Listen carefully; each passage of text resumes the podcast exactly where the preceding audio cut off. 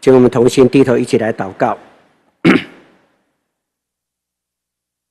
亲爱的天父上帝，感谢赞美你的恩典，让我们透过喜乐诗班带领的敬拜和赞美，让我们在这里能够一同来领受你的话。因为你已经设立你的宝座在我们的当中，你要开口向我们每一个弟兄姊妹们说话。借着你圣灵的感动，透过你仆人所说人不完全的话，借着上帝你自己圣灵的陪伴和帮助，让我们得着完全的领受。我们要将以下的时间恭敬交在你的手中，请你亲自与我们同在，你亲自来做教导我们的工作，好叫我们明白当如何行、如何做，才能讨你的喜欢。感恩祷告，靠耶稣基督的圣名，阿门。啊、呃，各位弟兄姊妹们，大家平安。啊、呃，我看好像好多人还没有回来的样子哈。今天基本上少了一点点，啊、有的大家回南部去，还没有开工哈。这是今天我要跟大家一开始要跟大家分享的。呃，新年新年刚刚过哈，刚刚过。呃，其实鞭炮已经放完了哈，很多人都开工了哈，可是有的好像还没有开工，所以我刚刚说很多人还没有回来。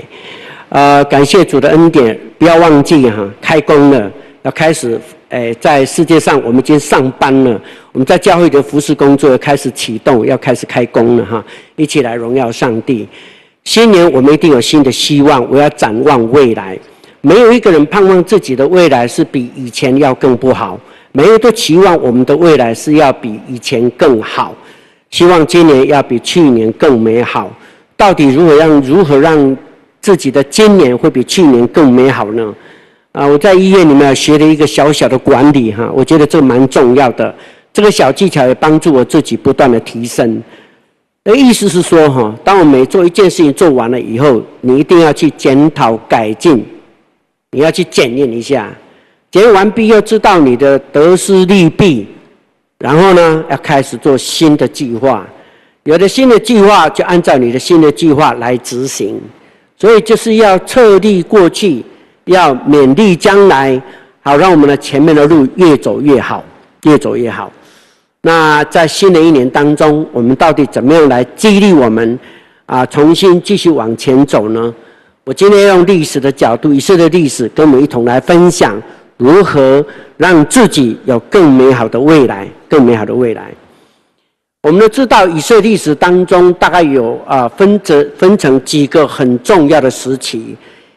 早期叫做族长时期，后来进入到王国时期。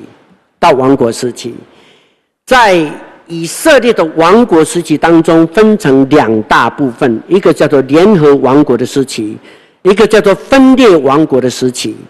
我们都知道，他们王国时期是从这个扫罗王。有扫罗王，然后进到大卫王，再来到了所罗门王。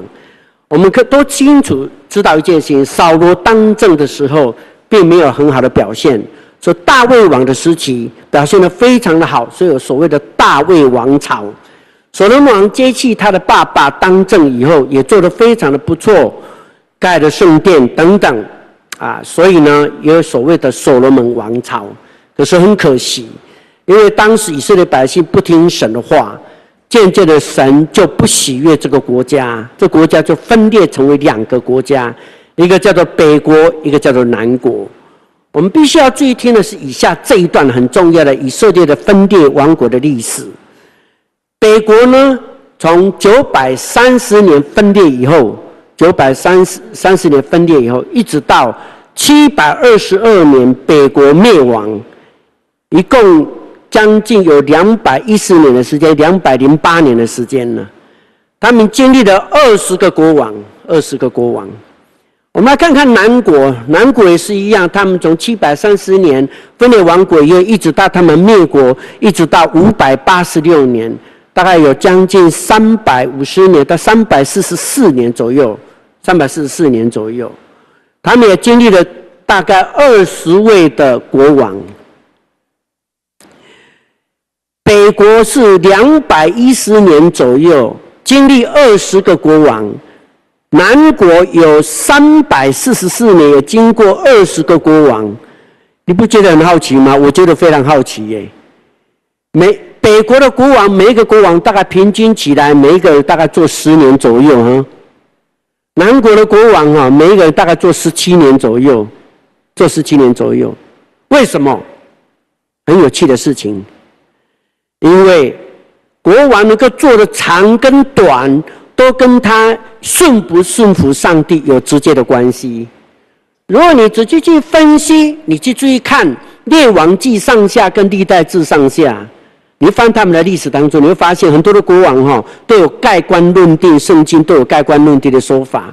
就这个王哈行耶和华看为恶的事，或是行耶和华看为正的事，是不一样的，是不一样的。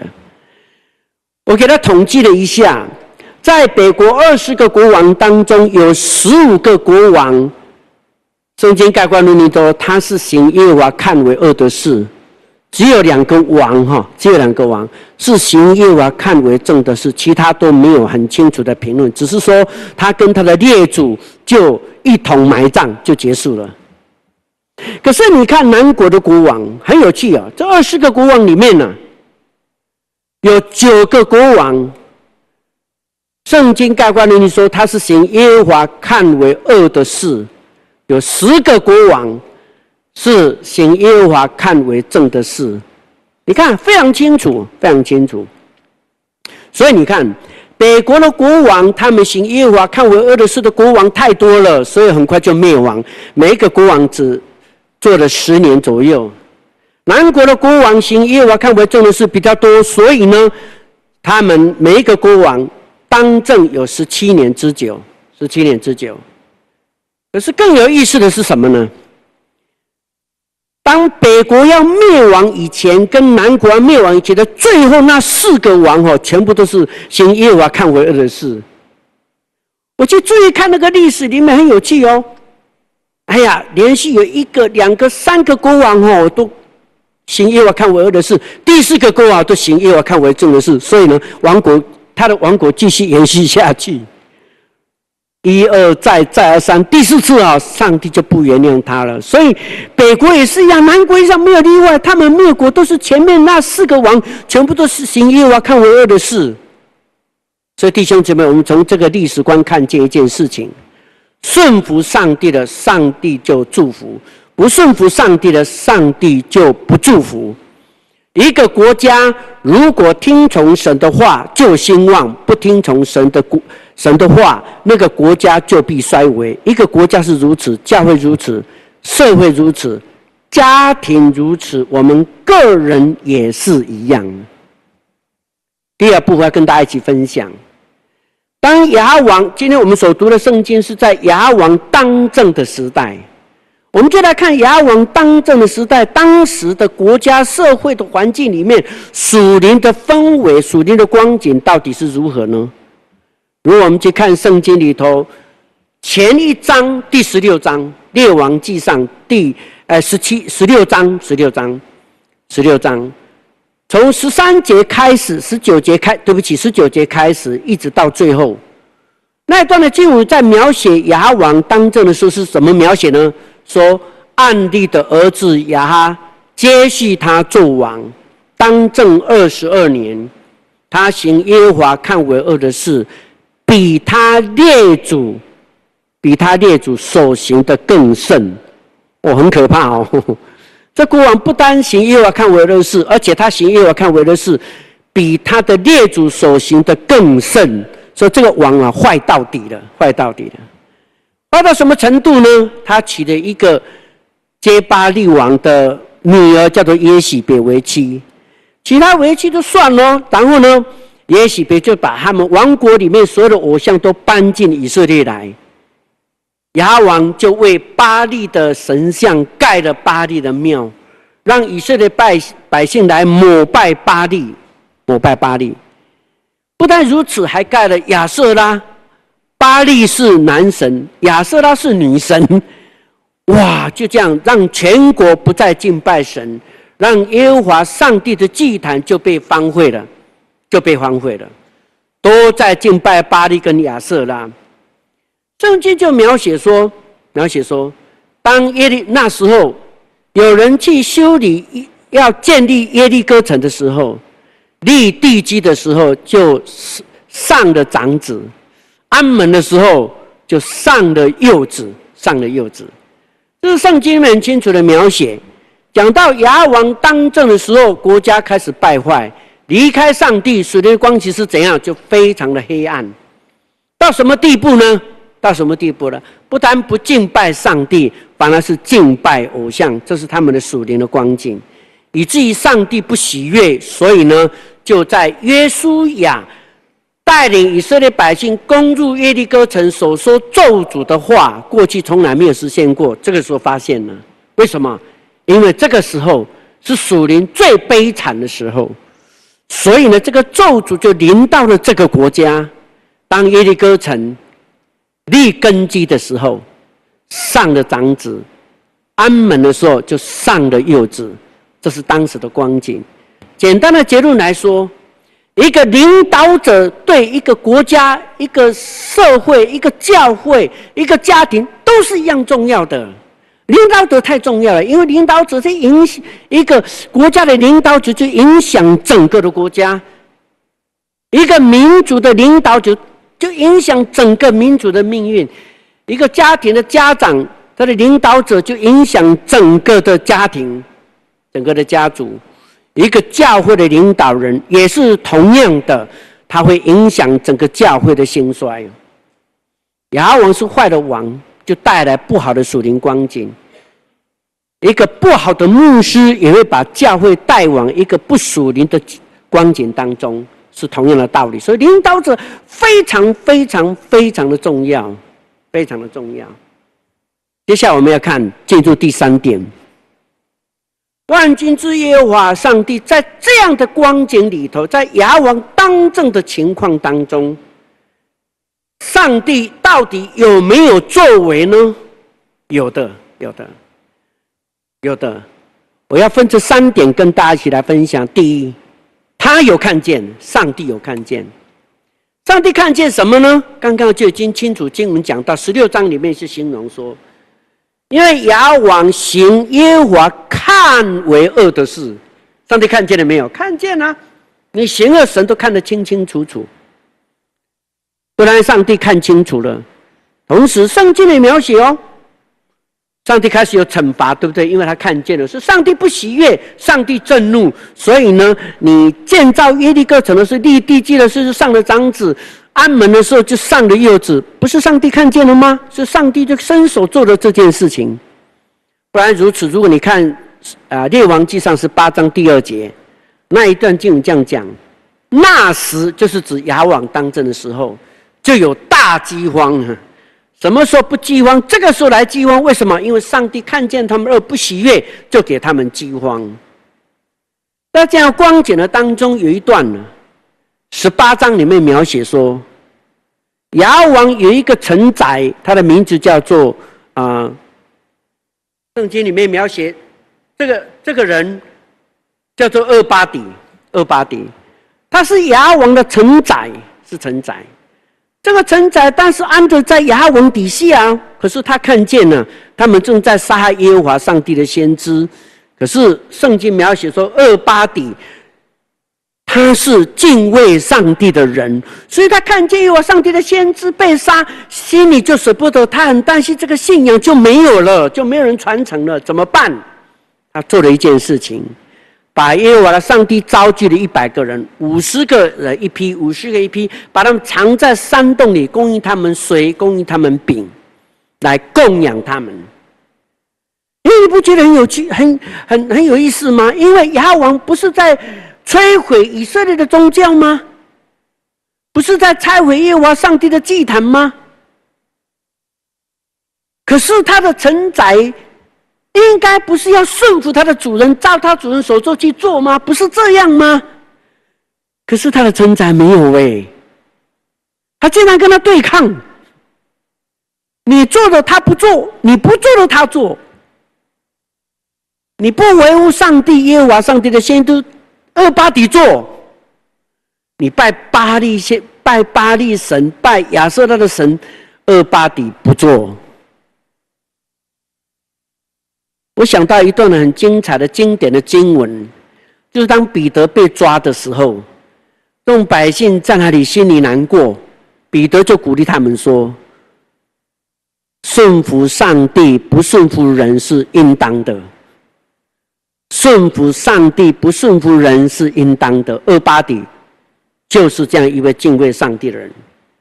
在那样一个属灵光景非常不好的情形之下，有上帝的余民在那里为耶和华上帝做善良的事，耶和华上帝也看见了，上帝看见了，所以因为上帝都看见了，你做好，上帝也看见；你做不好，上帝都看见了，上帝清清楚楚。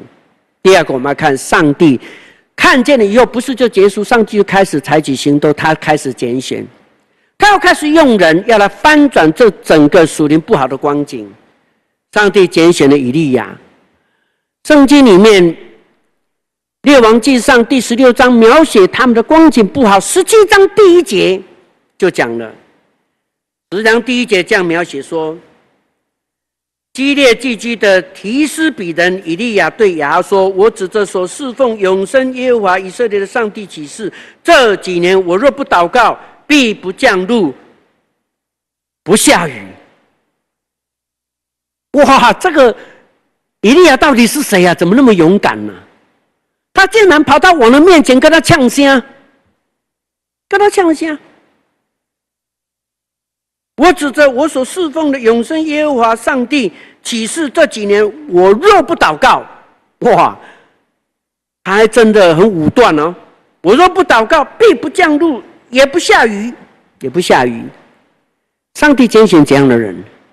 为了上帝忠心不怕死又热心的人，又很有勇气不怕死的人。上帝拣选这种人呢，就是以利亚。可是上帝不是只有拣选，上帝的拣选不是说啊，你出来你就做事，不是。上帝发现他需要被训练。神的拣选的底下一定跟着就是操练，就是操练。神怎么操练他？你看圣经里面十七章。全章里面都在描写怎么训练他，分三个阶段。第一阶段，把他把他带到一个地方，基利溪旁去做什么？安静下来。你太聒噪了，太没有智慧了，太不稳重了。操练你，你很喜欢热闹的地方，喜欢到王的面前。我告诉你，到西边去，到旷野的地方去，到没有人的地方去，过什么生活？乌鸦叼饼的生活，喝西边的水，乌鸦到时候给他食物，他就经历这个。神操练他，操练他，让他第一件事情：耶和华上帝是信实的，你不要太冲动了，你要照我的话去行，你不可你想到什么就做什么，凭着你自己的感动就做了，不行。安静下，听我的话，照我命令去行。安静下来，因为我是信实的上帝，我必与你同在。乌鸦叼饼哈，照三餐呢，早餐、中餐、晚餐呢，我不知道有没有宵夜啊。而上帝哈都照照实供应给他，从不误事，因为上帝绝不误事。这是第一个。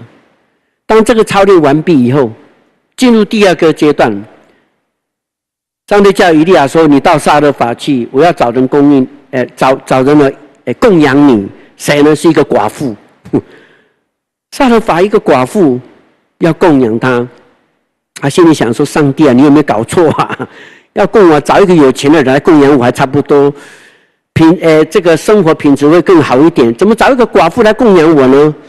所以呢，他看，但是没有办法，这是上帝的命令，因为他相信上帝是信实的，因为有前一段的操练。”所以呢，就告诉那个萨勒法的寡妇说：“来，请为我，现在肚子饿了哈，请为我做一个饼。”那个寡妇说：“我坛里面剩下一点面，我瓶里面剩下一点油啊，本来已经打算好用这一点面跟一点油做一个饼，让我儿子跟我一起吃，吃了以后我们就等死了，因为什么都食物都没有，因为当时不是有什么饥荒，不是吗？”本来准备等死的，可是呢，以利亚要求说：“你要先为我做饼。”可是撒勒法的妇人哦，哇，很尊敬上帝的仆人呢，很尊敬上帝的仆人。讲到这里，我当我知道我们当中很多爱主的弟兄姊妹，过去你们的父母亲都有经历到怎么样敬畏呃，怎么样爱护上帝的仆人的那个经历哈，我就不在这里多说了。他就先为以利亚按照他所要求，先为他做饼，要为他做饼。在做饼之前呢，以利亚告诉他：“你放心，你先为我做饼。我告诉你，你坛里面的面呢，跟瓶里面有绝对不会减少。”所以他就凭着信心就为他做，哎，真的呢，那个面没有减少，油也没有减少，就度过一段漫长的饥荒的日子。他经历一件上帝，哎，经历一件事情，这个操练是什么？让以利亚觉得操练一件事情，我是要别人来帮助我的。而且帮助我的人，我不能够看对象，是让上帝来选择，因为上帝绝不误事。记得这是非常重要的。操练完毕以后，撒勒法的儿子结果死了，死了，他就这个寡妇就赶快去找神人说：“我的儿子死了，怎么办？”以利亚帮助他，你看圣经描写，就让他重新复活，就再次让以利亚经历一件事情。原来上帝我同在，可以使死人复活。操练完毕以后，上帝就告诉他说：“你现在可以去去见亚哈王了。以前是凭着自己的人去见亚哈王，现在已经经过上帝的拣选跟操练完毕以后，上帝就差遣他去见亚哈王，去见亚哈王。”你去见亚哈王，我必降雨在地上。以利亚非常兴奋，有上帝这么大的应许，他充满着信心，要照神的话去做，就去见亚哈王。见到亚哈王的时候，他向亚哈王挑战，告诉他说：“如果耶和华是上帝，就要尊耶和华为神；如果巴力是神，就应当尊他为神。”我是侍奉耶和华上帝的，你可以呼召你的巴力的四百五十个先知，以及敬拜亚舍拉的先知四百位，加起来实际是八百五十位呢，不是四百五十位，是八百五十位，带到山上去。我也要上到山上去，我们来证明谁的神才是真的。你要叫所有的百姓上山，我们来主坛。绝不进不点火，我们来祈求神，看哪一个神是真神，可以直接从天上降回来烧烧毁祭坛，那神就是真神。然后我们觉得这非常有意思，众民也觉得很有意思，就拥挤一直到山上去。来到山上，就圣经所描写的，说以利亚还非常客气的说：“哎，你们先来，你们的祭坛摆好了。”你们先求你的神吧，一直求，一直祷告，一直围着那个坛，一直绕，一直呼喊，甚至砍自己的身体。可是火就是不降下来。以利亚还开玩笑这样说：“哎呀，大声一点呐，喊大声一点，你的神可能还在睡觉，把他叫醒吧。哎呀，再催他吧，他可能走路太慢了，叫他快一点到达。”结果呢，都没有消息。他们已经几乎放弃了，没有办法了。圣经就来到刚刚我们所读的经文十八章的三十节，以利亚就众对众百姓说：“来，你们到我这里来，来，你们到我这里来。耶和华上帝的作为要开始施展了，因为以利亚很清楚，众民啊，你们到我这里来，到我这里来，意思是什么呢？他确信上帝这时候已经与他同在了，他已经装备好为神所用的，所以众民啊，你们。都到我这里来，众民都到他那里去，然后呢，众民就到他那里，他便重修已经毁坏耶和华的祭坛。算一算，大概有二三十年、三四十年的时间，耶和华的祭坛已经没有人献祭了，这坛就没有人使用，就已经毁坏了、风化了。以利亚这个时候。要献祭，所以他重修耶和华的祭坛。怎么修呢？我们看几个重要的动作。第一，他拿了十二块石头，代表雅各的十二个支派，以色列的十二个支派，他们的子孙一共有十二十二个族，取了十二块石头来为耶和华筑一座坛，为要筑一座坛。为什么要十二块石头？因为代表是以色列十二个支派。不要忘记那个时候以色列是分裂的状态，北国十个支派，南国两个支派，一共十二个支派，现在是分裂的状态。不但是分裂，而且离开上帝遥远，所以要献祭的时候，就要有合一的心智，重新团结起来。所以呢，拿着十二块石头，代表十二个支派，重新来到神的面前。这是第一件事情。第二件事情，祭坛建立好以后，在祭坛的四围挖沟，挖沟，挖沟。挖沟的意思就是在祭坛的这个范围跟这个沟的外面是不一样的，这个叫做分别为圣。这耶和华上帝的祭坛，我们今天在这个地方聚会，我们这个时间跟你平常的时间是不一样的，是分别为圣的时间，因为在这里敬拜上帝，是分别为圣，无论是时间也好，地方也好，就是分别为圣。我们一同在这里敬拜的时候的这一个地方，这里就是分别为圣的地方。当我们没有在这里敬拜的时候，这个地方就是一个普普通通的一个建筑物而已。是因为我们在这里敬拜，所以耶和华上帝的祭坛的四周围挖沟，就代表要分别为圣。以色列百姓啊，有多久我们没有分别为圣了？而且这个沟，圣经描写说可以放谷种。二系呀，二系呀一共是十四公升，十四是代表属，呃，属灵的完全数字。盼望这个分别为圣是一个属天的，是一个完全的。接下来圣经描写说，他们就按照所规定的，预备了祭坛，在坛上摆好的柴，把牛犊切成块子，放在柴上，放在柴上。是按着规定来做的。这规定在哪里呢？你去看《利未记》第一章，就会清楚的描写为什么要这样做，就是要把柴摆好，然后把那个牛肚切成筷子，就是呃四四方方的，呃立体的四四方方，要切的每一块都是一样，然后摆到上面去，不是要摆摆摆上那个筷子，而且要把。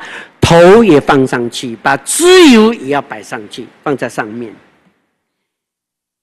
按着规定来做。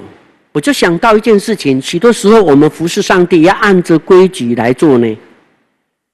哥林多的书信里头，我们都知道哥林多教会是在不守规矩的，所以保罗就鼓励他们说：“你们凡事要规规矩矩，按着次序来行。”这哥林多前书里面所描写的。我们服侍上帝仍然是要规规矩矩按着次序来行，这是第三个。第四，以利亚就看见祭坛摆好了，就叫众民来，有多少桶子？一共有四个桶子，就叫他们打水来。到第一次，他们就到第二第一次；到第二次，他们就到第二次；到第三次，他们就第三次。一共倒了三次，一共倒了几桶啊？十二桶，十二桶。你想想看，现在做什么？是要祷告上帝从天上降回来烧祭坛呢？你为什么泼水呢？这不是违反自然定律吗？如果以利亚没有绝对的信心，会做这件事吗？不可能的。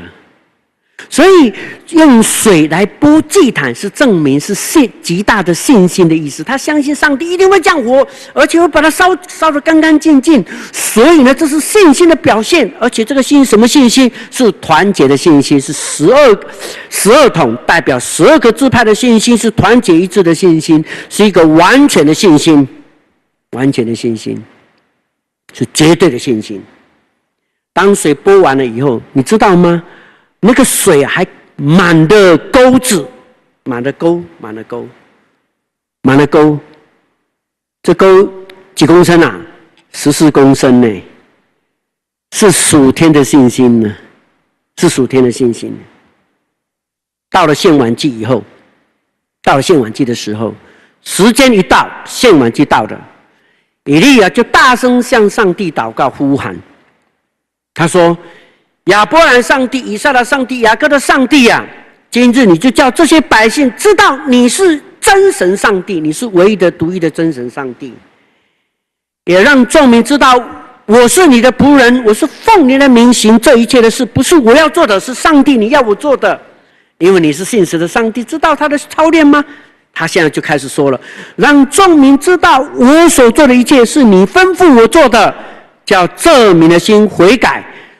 主啊，求你应允我，应允我，降火来烧灭这所有的祭坛，证明你耶和华上帝，你是真神，使这民的心回转归向你，回转归向你。弟兄姊妹，这个祷告哈，我觉得非常宝贝。他没有为自己，唯独为了上帝的荣耀，对吗？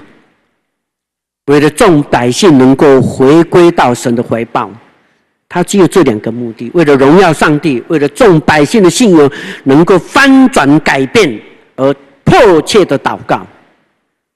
那一祷告，圣经描述那时就是祷告的那个时候，耶和华就降下火来，烧灭祭坛，烧灭柴，烧灭祭坛。也烧灭石头，连尘土，连沟里的水，完全烧干烧尽。我好喜欢这节经文。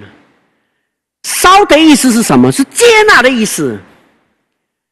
祷告求神降火下来，烧尽所有的祭坛，上帝就降火下来。神也垂听祷告，就完全接纳你的奉献，接纳你的团结，接纳你的信心，全部都接纳。你所摆上的祭坛，他接纳。石头是代表什么？是代表他们的合一，对不对？我接纳你们的合一。上帝也接纳他们所有一切的信心，把水也烧干了，尘土也烧干，你们的分别为圣也烧干了，全部都接纳了，全部都接纳了。这是上帝奇妙的作为。当这件事情发生了以后。众百姓都看见以后，就全部伏伏在地上，说：“耶和华是上帝，耶和华是上帝。”圣经是写他们喊两次，我看大概不止喊两次啊。如果是你会怎样？你也会跟所有的百姓一样伏伏在地上，因为耶和华上帝已经得到完全的胜利，得到完全的荣耀，所以上帝是配得那完全的敬拜。弟兄姊妹们。我们当俯伏跪拜在他的面前，这是一位真神。这事情发生以后，以利亚就说：“抓住巴力的先知，一个都不容他们逃脱。”众人就把他们抓住，然后带到基顺基，呃基基顺河旁，把他们都杀了。对仇敌，对不好的事情，一定完全要砍断，这非常重要。愿神祝福我们。最后，我想讲一个例子作为的结束。有一个出名的作家叫做余力清，这是早期哈。如果有的人认识他，你就会知道这个人。余力清是一个出名的作家，他啊有一段的时间啊，他到美国去进修啊。有一天，他在这个图书馆里面啊读书的时候，在那看书的时候。突然间，有一个自工的管理员呢，就很安静的走过来。你知道，在图书馆是非常安静的，走过来，然后递给他一个纸条给他，然后轻轻在他耳朵旁边这样告诉他说：“这是诗人给你的，纸条是诗人给你的。谁是诗人呢？原来是在文学里面有一个中国的留学生。”他好不修边呃不修边幅，所以留着长胡子，披头散发，衣服也乱搭，所以看起来很像诗人的样子，好像文修文学的大概都是这样子的样子。他被称之为叫做诗人呢。余力清就知道是原来是他给的，就把那个纸条打开一看，里面是里面是这样写的：你可能忘记我了，很久不见，你可能忘记我了。可是我永远不会忘记，有一次，有一天我们有机会一起聚集的时候，我们一起在讨论如何出名的捷径，你就笑笑的打气的这样告诉我们说：“哎呀，要出名捷径很简单，只有一个办法，就是把一个现在最出名的那个作家抓出来痛骂他一顿，你就出名了，你就出名了。然后呢，你说了就算。然后呢，你还那种诶，有一点诡异啊，有一点呃诡异的那个笑容哈，让我永远都记住。”我回去以后，为了这件事情非常痛苦，因为我现在正在写的毕业论文，就是采取这样的心态。我要告诉你，我有一个决定，我准备转学了，我不想留在这个学校。我发现这是不对的，我就把我的论文完全撕掉、丢掉了。虽然我的论文还有一点可看性，我完全把它丢掉、撕掉、烧掉了。我准备转学了，我胡子也刮了，因为在你的面前被你一语道破，我还有什么可以遮掩的呢？我改变我自己的形象。我要告诉你最新的消息，就在这今天早上，因为那个老作家已经走了，我要狠狠修理他那个老作家，今天早上走了。我告诉你，我一定会出名的，我会用我自己的方法。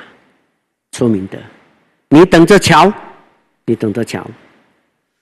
然后这个信的最后面的地方有一个 P.S.，他说：“这个世界已经够褴褛不堪了，我希望加入你缝补的行列。”弟兄姊妹们，我们有没有在哪一个方面是男女不堪的？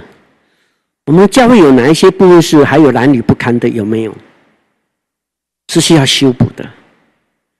你愿意加入这修补的行列吗？从我们自己开始，我们自己的祭坛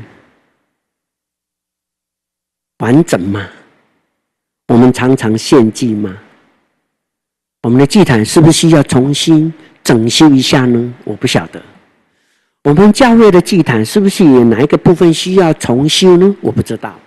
有哪些地方褴褛不堪，需要去修修补补、做缝补的工作呢？我不知道。如果你看见了，你又不会像以赛亚所说的：“主啊，我在这里，请你差遣我。”不必等别人，你不必祷告主啊，你差遣人吧，不用，就是你，因为你看见了。神既然让你看见，上帝就是拣选你，上帝就会跟你同在。在你身上，在那件事情上，会有上帝极大的作为，正如同以利亚一样。因为以利亚看见了耶和华的祭坛已经毁坏了，他说：“我如果不祷告，绝对不会降雨，连路都没有。”一样的道理。所以你已经看见了，你既然看见，上帝就拣选你，你就上帝就会与你同在，会操练你，然后你就要被主所用。因为我们新的一年的当中。大家眼睛都睁得很亮。如果你看见有哪些地方不好，请你记住今天牧师跟你所分享的，你要重修祭。如果你觉得哪一个地方需要重修祭坛的话，你就记住以赛亚所说的话：“主啊，请你差遣我，我在这里，请你差遣。”低头来祷告，主感谢你给我们这段宝贵的时间来听你的话，愿你的话成为我们每个人的帮助和祝福。愿我们在你的面前，能够重新在新的一年迈进新的一年的时候，我们很清楚知道有一个正确的态度，从我们自己开始做起，看见我们的家庭，看见我们的教会，看见我们的社会和国家，盼望我们的努力，靠着主的大能大力，让我、我的家、我们的教会、我们的国家都能够更美好。愿主赐福，靠耶稣的圣名祷告，阿门。